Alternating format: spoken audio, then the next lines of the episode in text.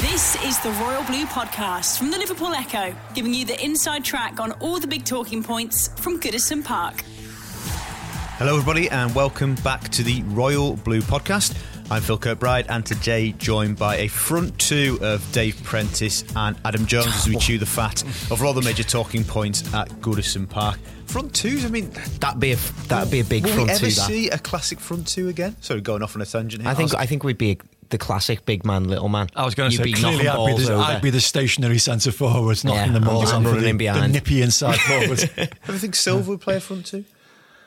oh, um, you could argue he technically does. I think Sigurdsson tries to stick to Calvert Lewin as much as he possibly can, especially when they're out of the ball. he very rarely Like, gets inside the penalty area, though, does he? Well, So, probably should have scored against Arsenal. Yeah. That one that Richarlison pulled back Sure. for him. But I think, especially off the ball, like Sigurdsson's mm. teams seem to set up in like a 4-4-2 sort of Yeah. sort of bank with Sigurdsson coming up alongside Calvert Lewin. So I don't know, like maybe if we were in the few years in the future to see Sigurdsson drop out the side, then maybe we'd maybe we'd see that come in. Maybe we'll see it next season if Sigurdsson's rested. but neither of us are getting the nod. Which means speak for yourself. anyway, we digress there. Tactical discussion for another time. Uh, today's podcast, we will be feasting on the relegation carcass at Fulham after they've been relegated to the Championship uh, with five games to go. We discuss and debate if there's any players worth trying to cherry pick from Craven Cottage. Uh, Silva is a Remainer. He's pro Europe yesterday. He described how the club need to be in Europe every season and take the opportunity, and it is a massive part of taking the club forward. So I'll get the lads' feelings on Marco's uh, declaration yesterday.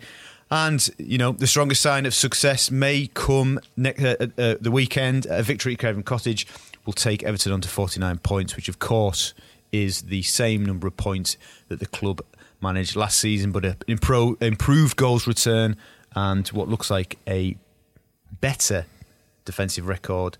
Looks like signs for Silva to say this season has been an improvement on the last one. Um, Prenno, which of the Fulham players in this relegated squad of theirs would you think is worth looking at? I'm not sure there are all that many, to be honest. Um, relegated clubs has been quite a, a, a rich seam of players for Liverpool in recent seasons. You know, they've uh, successfully brought Shaqiri in here when Stoke went down. Uh, Andy Robertson was a spectacularly good capture from Hull. But, you know, those kind of successes are few and far between. Uh, those clubs have been relegated for a reason, you know, because you know they're they're not good enough uh, for the Premier League, and Fulham did spend quite heavily for a promoted club uh, at the start of the season. Hundred million pounds, yeah. Absolutely. More than Um, us. Yeah, uh, clearly it wasn't very wisely spent. Um, Ryan Sessegnon's the one that everybody will automatically say because, you know, he's a guy that's caught the eye for a long time and does have quality. Thankfully, he didn't have that quality at Goodison Park when he rattled the crossbar from about eight yards when he should have put Fulham ahead uh, at Goodison Park earlier in the season. Uh, but clearly, that's a position Everton don't need strengthening. Uh, Lucas Digne has been excellent, you know. So in the left, Leighton Baines, you know, still may or may not have. Um, playing left Everton wing a little bit ahead. more He's been playing season, further forward, but again, you know, Bernard is like our golden boy at the moment. So long term though you know with with the being totally realistic you know th- there is a distinct possibility that should we not progress as, as he maybe would want it in his career Lucas Digne would be you know lined up by the big boys so to speak so saying an alternative reality in 18 months time we have to sell him yeah, Bainesy still wouldn't be at the club. Possibly, you know, he he would be uh, pushing on. You know, Ryan Sessegnon is still as a teenager. You know, is he possibly, yeah. He, the future? he he fits the age model, doesn't he? That Marcel Brands has talked about. Uh, you know, he would have you know value. You know, so going forward financially as, as well as quality. And yeah, I like him as a player. You know, he looks uh, he looks the part. I'm just not so sure that's a priority at the moment. I think there are other areas that the uh, the club needs to invest in. I mean. Uh, it's not a squad that's absolutely littered with talent. I mean, Mitrovic, you know, centre forward is is useful. You know, he puts himself about. You know, but again, is he good long term? I'm, I'm not so sure he is. Is he ticking the box of Marco's striker wish list that he, he revealed to us the other week? You know, does he do enough of those things? No, he doesn't. Um, you know, so Calvert Lewin automatically looks, you know, so more mobile, more athletic. You know, so uh, offers more potential. I think Mitrovic is a bit more in the Cenk Tosun mold. I would say that kind of striker. Um, I don't really see that much to answer the question. You know, so Sessegnon is possibly worth looking at, but I'd like to think that Marcel Brands and Marco Silva have other targets around Europe that are possibly even more exciting. You know, so more of a long term option than that. Mm. Adam, you, you have got somebody different that you think that would be worth uh, potentially pursuing. Mm, yeah, I do. I do agree with Prenno on uh, Sessegnon. I think he's the one who instantly stands out. But uh, the one I'm thinking of, like, it's probably not based on his form this season because I don't think he's pulled up many trees in particular this season. But Jean Seri, mm-hmm. who like it was a real surprise that he even went to Fulham it last seemed, summer. It seemed a coup considering the clubs that were being linked with. Well, he had the likes of Liverpool and Chelsea were quite Manchester regularly United, Barcelona, exactly so so regularly linked with him because of how well he was performing at Nice. And I think his performances there have shown me that he can do a really good job in that centre midfield position. Hopefully, like hopefully a season in the Premier League in, in general will do him quite good. Like he'll he'll have bulked up a little bit, bit more physical uh, now, but I think he could easily fill a role in that central midfield for Everton, especially when we've got questions over the future of Idrissa Gueye. You know, getting linked to Man United now, which is a bit of a strange one. But you know, if if Everton do need to search for a replacement for Gueye, then you know, Seri could surely be an option. He'd be a bit cheaper now that Fulham have gone down, and pre- presumably he's got some sort of relegation clause in his contract, so he'll be on the move this summer. So he, he's worth a look. No greater show of faith in your new club than inserting a relegation clause in your contract. um, just, just let's just pick up on Gueye. Actually, it wasn't on the on the agenda, but you, you, you rightly bring it up. Ad, you see him? You see Manchester United wanting Gueye. Are you concerned by that? Do you think? Do you think we're going to be able to keep him if, if that's if that's the club's intention, of course? Uh, well, firstly, I, I, can see them wanting him. Like, I, I, wouldn't see why any of the top clubs in the Premier League or like in world football wouldn't want a player like Idrissa Gueye. Like in current form, exactly. Over the last few over the last few years, he's proven to be an incredible player in that defensive midfield position. You know, he come come to Everton. You know, just. Uh, just after N'Golo Kante had made that position quite famous for Leicester in their title winning campaign. But I think Idrissa Gueye's gone on to make that position his own, and he's arguably in the best form of his Everton career at the minute. I think he's doing much more with the ball at his feet than I've ever seen him do uh, for Everton. I think playing alongside someone like Andre Gomes has really helped him in that respect. So, with the way football is at the minute, it's a very short term game. I think his age doesn't really factor into it for me. Like if if I'm Man United, I'm looking at a 29 year old uh, midfielder who's at the at his peak. You're thinking, right? We need short term. We need to be challenging for the title next couple of seasons. Idrissa Gueye is a man who can mm. help Manchester United do that. Whether we can keep him or not is is another question.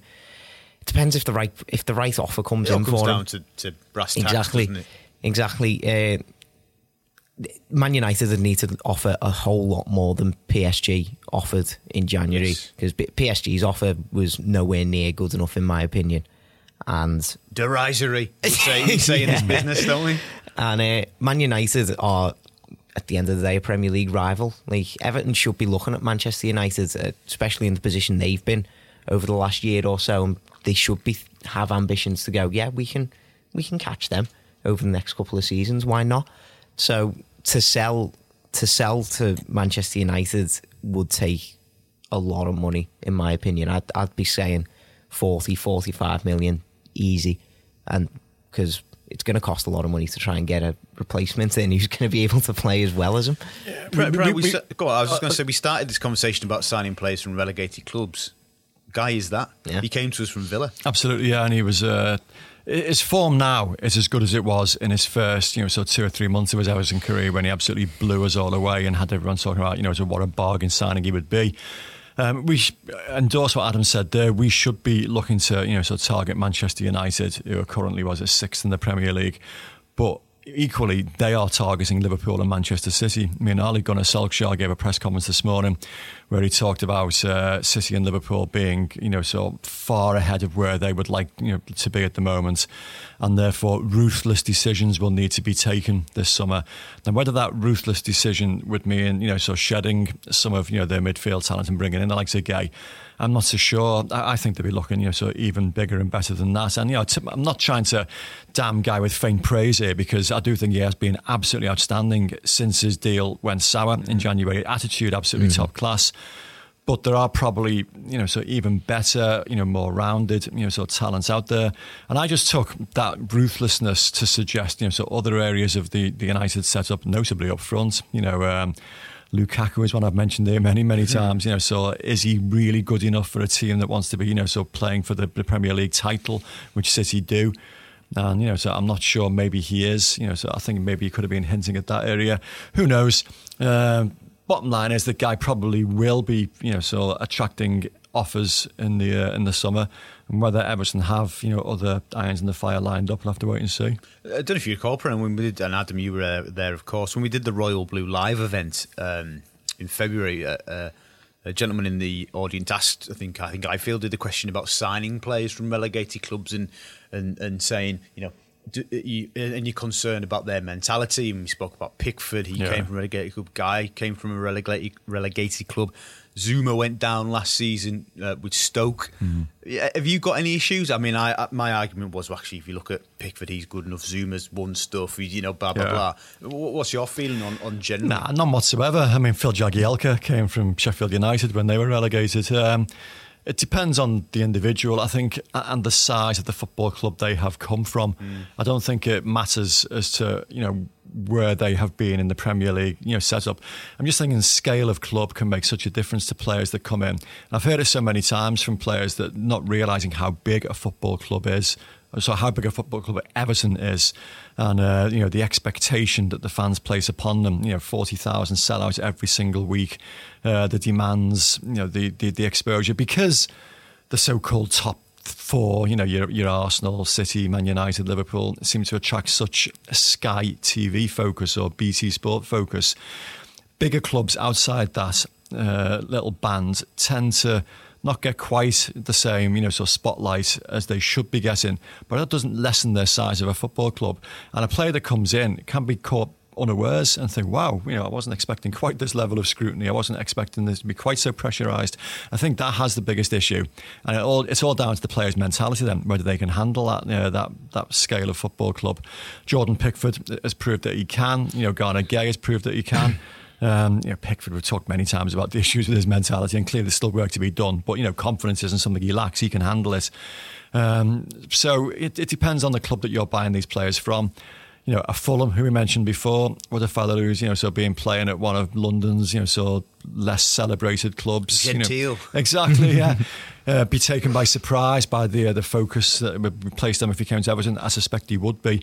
So that's got to be something that's taken into account when you're targeting and you're scouting players like that. Last, last sort of transaction between the club, top of my head would be Heitinga going from Goodison to Fulham. Think of any others? Oh wow! Um, Ronny Goodlass went to Fulham all those years I ago. think anyone- Thomas Thomas Radzinski. Yeah, so no more recent than Heitinga. So maybe the indication of, of, of what Brenner was saying, Adam, in terms of making the leap from Fulham to Everton rather than the other direction, could potentially be too much for majority of players. So coming back to what we were talking about, does you know, would the football club say we were interested in Sessegnon? Would that be something they'd have to think about? I, I think it's something that they've absolutely got to think about, and it it does come down to like the scouting of players, as Prenno said. I think probably one of the only one of the only success stories that Steve Walsh really had at his time at Everton was Idrissa Gueye and mm. how well how well he was scouted because you know it, it it's not easy for any player to get relegated from the Premier League, and you've got to. It was good that Steve Walsh identified Gueye's, you know, statistics as standout. Like he is, he is different from everybody at, at Aston Villa at that time. And there's so many factors that can link to a club getting relegated. It's never just down to one player. And there's always going to be players who are different and who break the mould.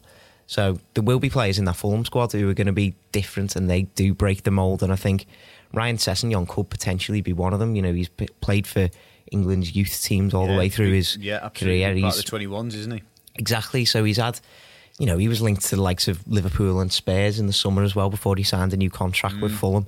So, you know, I think he's used to having that sort of increased amount of pressure on him, as a lot of young English talents are these days. You know, we're seeing the likes of Hudson Odoi and Jadon Sancho ripping it up for the senior team now. You know, it, it, it's starting to be younger and younger that these players have this increased amount of pressure on them. I think Calvert Lewin's now starting to thrive with that amount of pressure on him.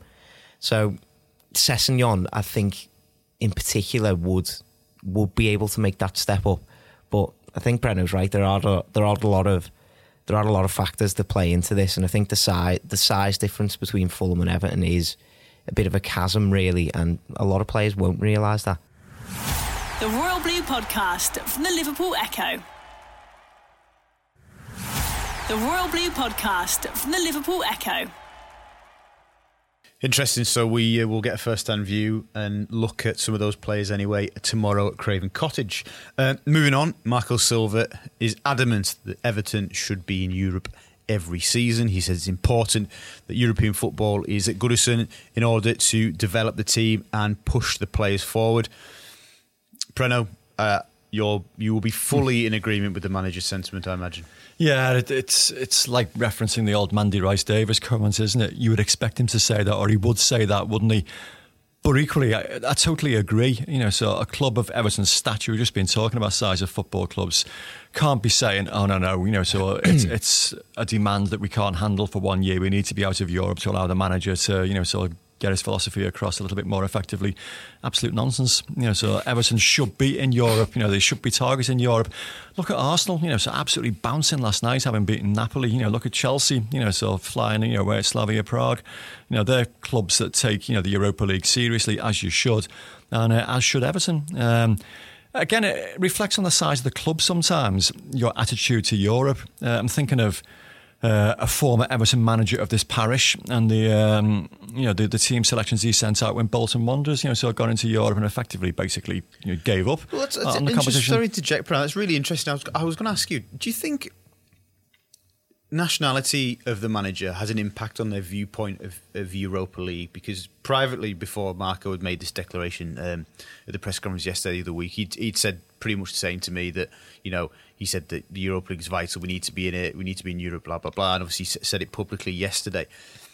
Koeman wanted to be in Europe regardless. Silva wants to be in Europe. But Allardyce had said to me during the final sort of few weeks of his reign, "Nah, we can't do. We can do without it next season. Too much of a hassle. We need a season without it." Do you think in England and English coaches maybe we've got this negative view of Europa League, and actually we think, "Oh, I can't be doing with that." Whereas on the continent, everybody's thinking this is a massive opportunity. You've got to be in it. Hundred percent, and it's not just coaches; it's uh, it's supporters sometimes as well.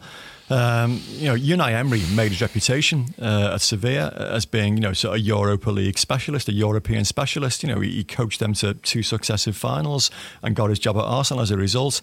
It's a big deal. I mean, the UEFA Cup was always a massive deal in this country. Yeah. Winning that was arguably more difficult than the, uh, the the European Cup back in the day because of the the increased competition in the days when the European Cup was only champions of each particular country. It was seen as a huge trophy. And UEFA got it wrong with the, the, the reorganisation of the competition, you know, calling it the Europa League. Uh, you know, with the Champions League being the more celebrated competition, it became a secondary competition, certainly in this country.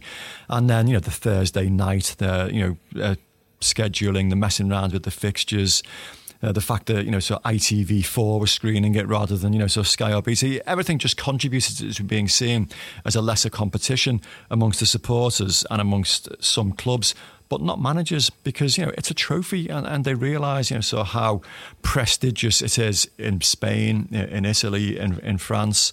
Uh, it's strange that you know, so we don't seem to have embraced it quite the same way in this country. And I'm pleased that Marco Silva is treating it as seriously as he should do, because you know, getting Everton into Europe, European competition gets your name out there, it gets your club known throughout Europe even more. So you become more and more accepted as one of the bigger boys, if you like, in Europe. And, you know, the sooner Everton are back in European competition, the better. The, the club develops as a result. Of course, it's tough. Of course, it places massive demands on the squad.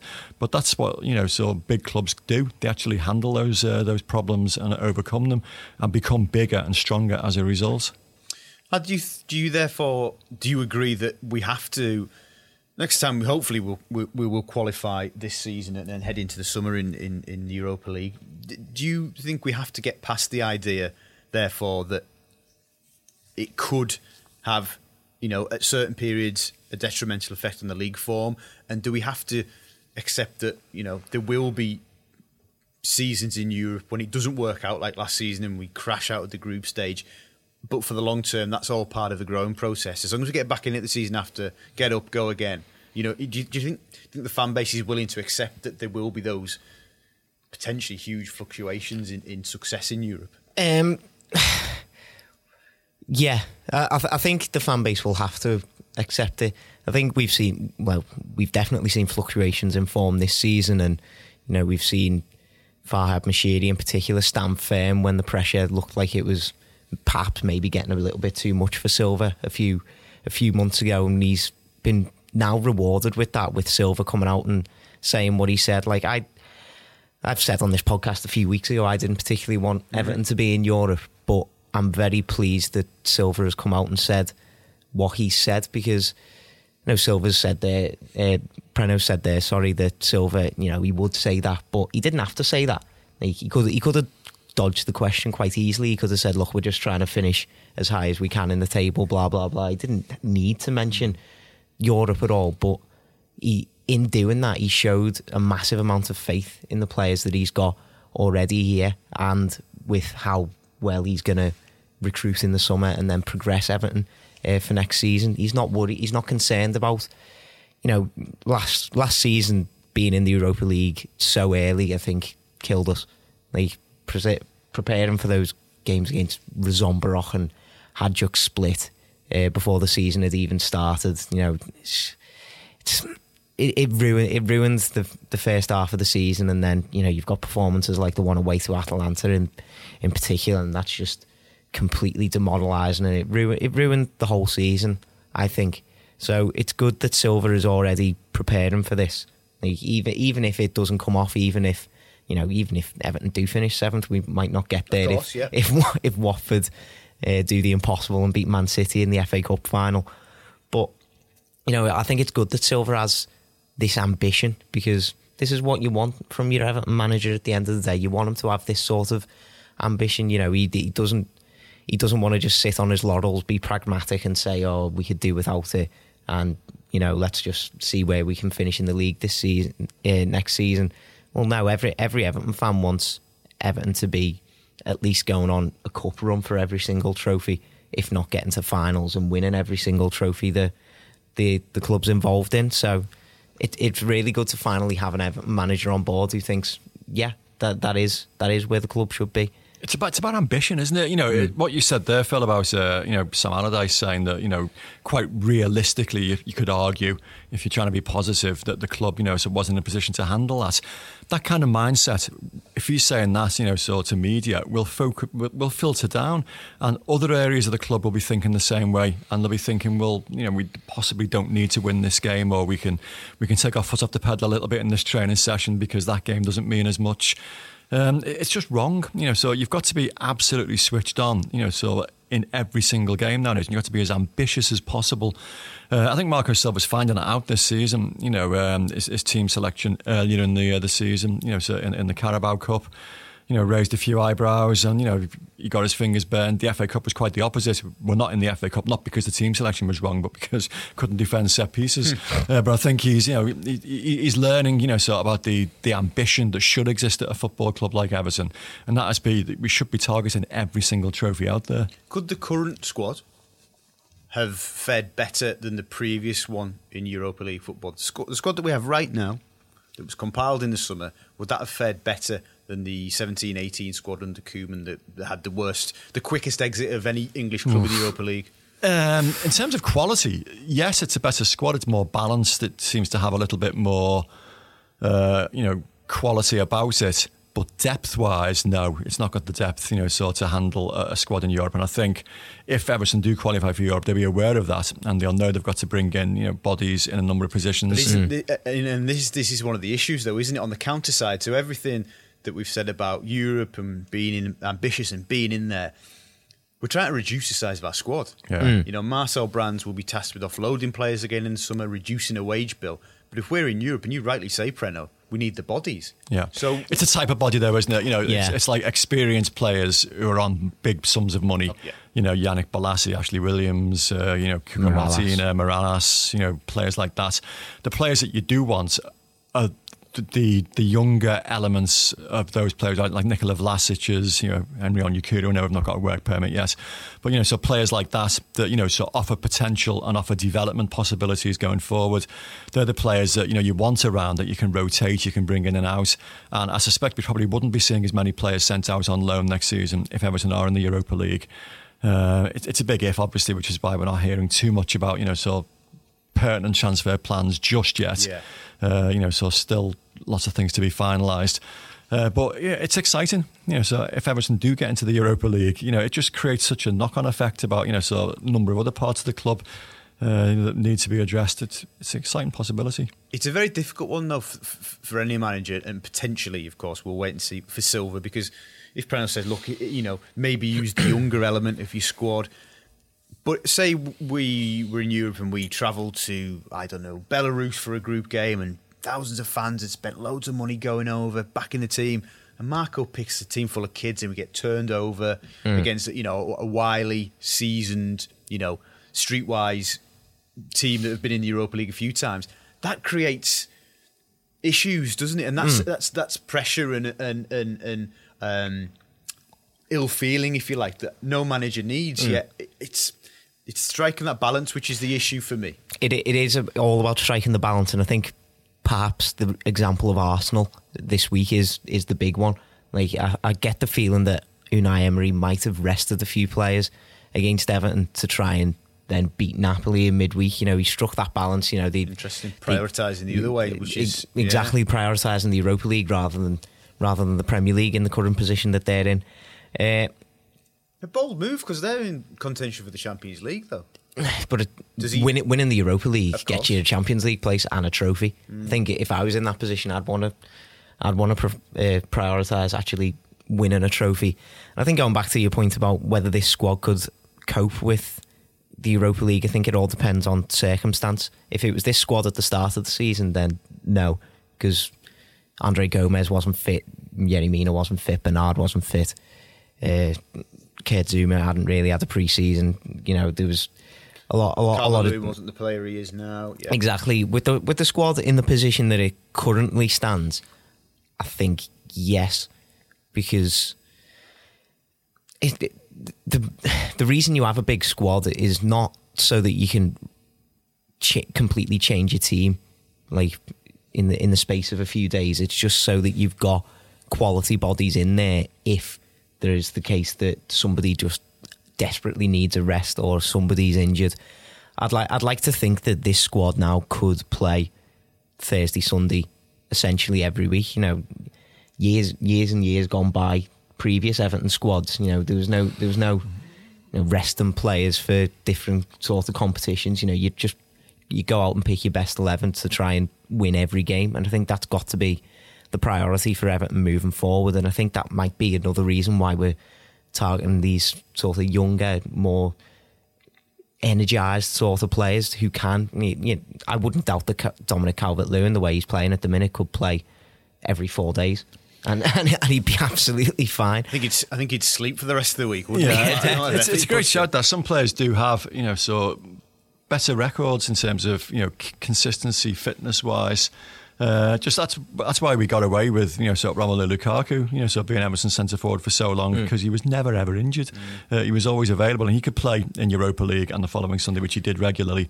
Uh, you know that needs to be looked at when you're scouting players as well as their quality their fitness record and their ability to you know to avoid injury. Well, I mean, I can't remember it ever being an issue when we were regularly in Europe under David Moyes. I can't remember the yeah. really like apart from the odd games where he you know, literally did play all the kids because we were already through a group. Bate Borisov, yeah, yeah. But I, I, can't, I can't remember there being any sort of like issues or conversations going. Oh, he's rested loads of players for this Premier League game, or yeah. he's rested loads of players for this uh, UEFA Cup game. Like every, I, I, I think he just played the best eleven He did, every, yeah. every, it, every time. It, it didn't suffer that many injury crises. I remember Tony Hibbert having to play centre half once in Greece. In Greece, and uh, Benfica. I remember that particularly well because Oh, I was yeah. ill myself over there with flu. But, Shame he made his debut. but Seamus Coleman Yeah. made his debut at left back against Angel Di Maria. Good luck with that one. Marco did. I mentioned that to Marco the other day. Actually, he hadn't. He hadn't realised. I think he may have watched that game and then Yeah. forgot. And I said that was Coleman's debut. It was, Oh, yeah. crikey, but I remember speaking to David Moyes at the uh, at the, the carousel, picking up the baggage uh, on the way out there, and he was really, really angry at uh, Joseph Yobo's demeanour in the build up to that. You know, so he felt that he could have played in that game, and uh, wouldn't push himself through the pain barrier. He had some kind of head problem, he had a bang on the head, and you know, it. it soured his relationship a little bit with that player. Wouldn't get co- through But, uh, concussion protocols these days. No, you wouldn't. But you know, was, that that was what he expected that of his players. You know, to actually push yourself, you know, so as hard as you possibly could. He was a very demanding manager, and uh, he didn't think that the player had pushed himself as far as he could do in that instance.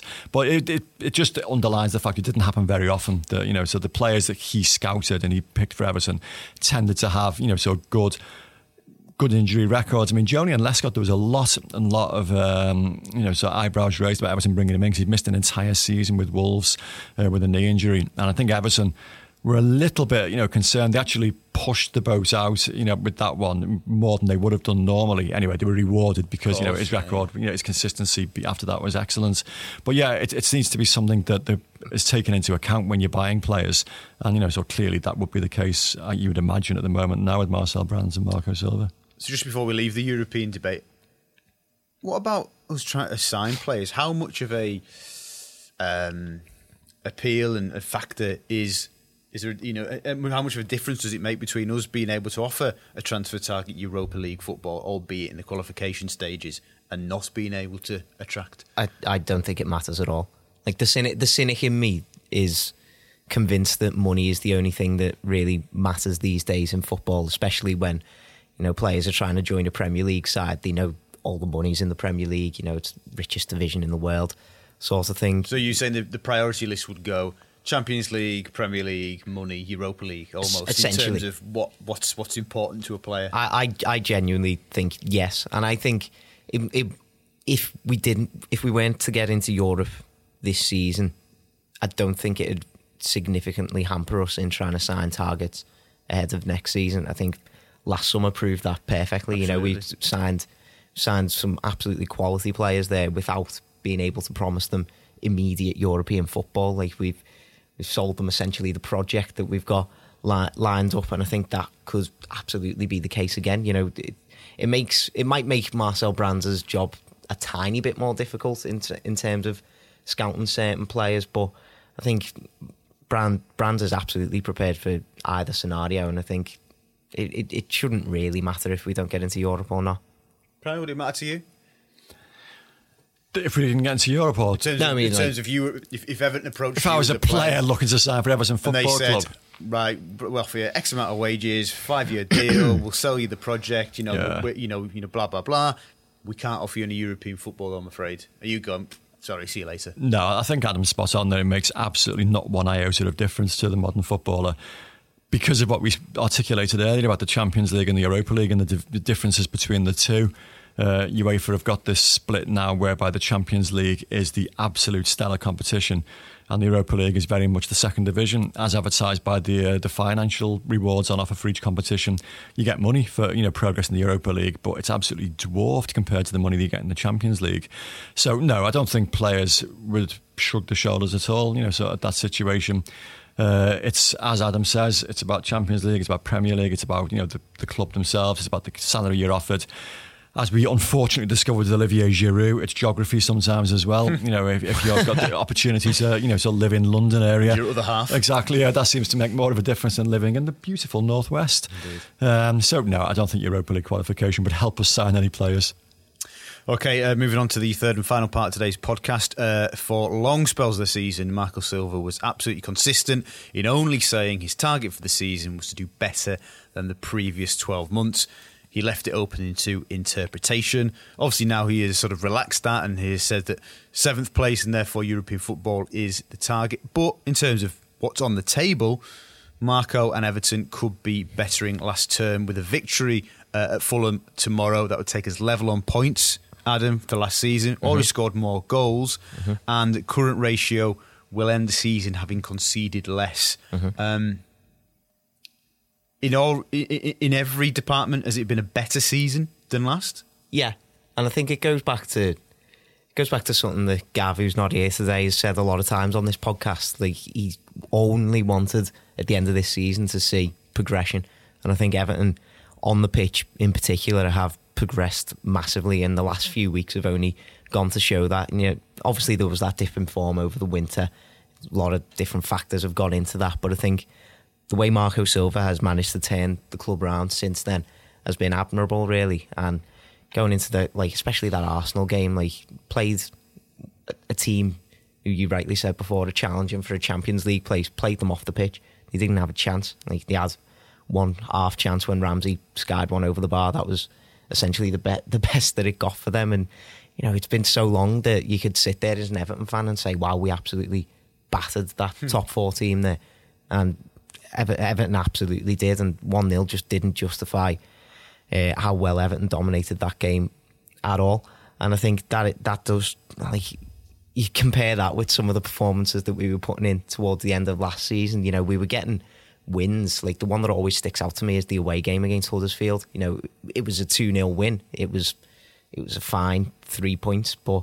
Remember Allardyce coming into the press room after that, beaming with a big smile, and he was like, "Oh, I don't know why the fans were booing me, because we had two chances and we scored them. Like mm. that, that was that was essentially it. You know, it was a relegation threatened Huddersfield team who very nearly did it, did us in the second half. You know, they were putting on all the pressure second half. It took a 25 yarder from Gueye to put us hmm. 2 2 nil up.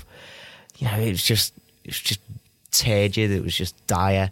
You know, you saw all the stats. You know, it was we were 19th or 20th in terms of chances and all that sort of stuff, yeah. That's it's an absolute disgrace when you when you think back at it as an Everton fan. So to see that bigger progression in such a short period of time, I think Silva does deserve a lot of credit. And I'm not saying that this season has been good in any way, shape, or form. I still think this has been, in general, a disappointing campaign because of obviously what happened over December, January, February. You know, those kind of results just can't be ignored at the end of the day, especially e- exiting the FA Cup hmm. to Millwall and you know exiting the League Cup in such disappointing circumstances as well. You know, there's there are going to be things that hang over this season as disappointments, but I think in terms of progression on the pitch, it is much much better to see. It's much better to watch. Goodison's a much better place to actually sit in and you know experience a football game in now.